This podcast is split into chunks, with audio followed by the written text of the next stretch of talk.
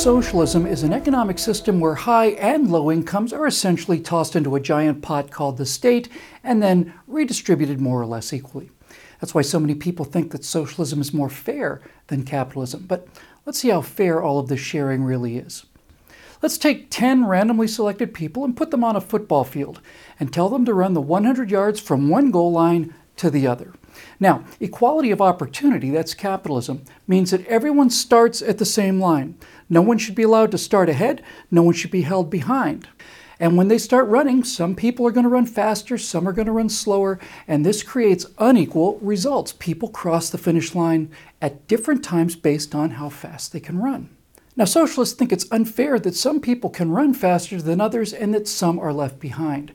They want people's cars, houses, salaries, all the rest of it to be more or less the same.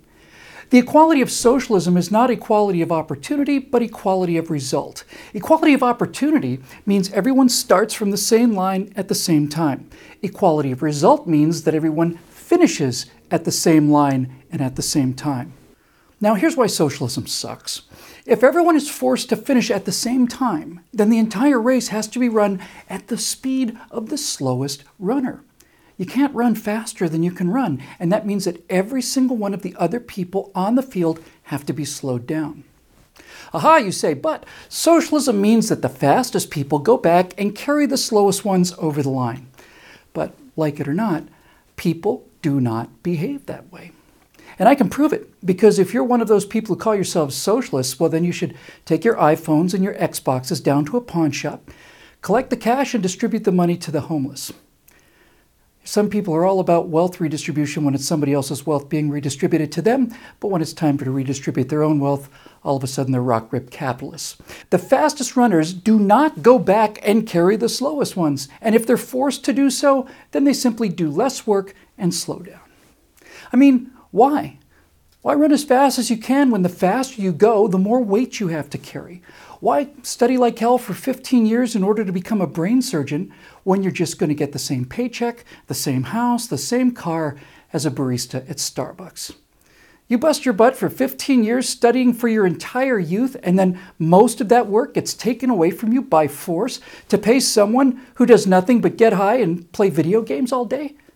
That's fair? Socialism doesn't turn baristas into brain surgeons. Socialism turns brain surgeons into baristas, and it gets worse. Socialism doesn't work because it's a pyramid fraud. Now, that's where the first ones in get paid by those who pay to get in second, and so on. A pyramid fraud pays off only when there are constantly more and more people coming in at the bottom to pay those above them. If you run out of people at the bottom, well, then you're boned. Four people can work hard enough to support one person for his entire life, but one person cannot support four. And for decades now, the population of these European socialist countries are not growing, but rather shrinking. So, in order to keep the pyramid scheme going, they have to import new people from high birth rate places who, generally speaking, are not that interested in putting in a lifetime of work to support other people. They're interested in all of the free socialist benefits, and many of them are interested very interested in their religion. Oh, and by the way, Fidel Castro, socialist hero, champion of the new socialist working man and woman who work as hard for other people as they do for themselves and who share everything equally. Well, Fidel died recently. Cuban socialism meant that his people barely had enough to eat for three generations, but at least they were all starving equally. When socialist icon Fidel Castro died, his personal net worth was nine $100 million.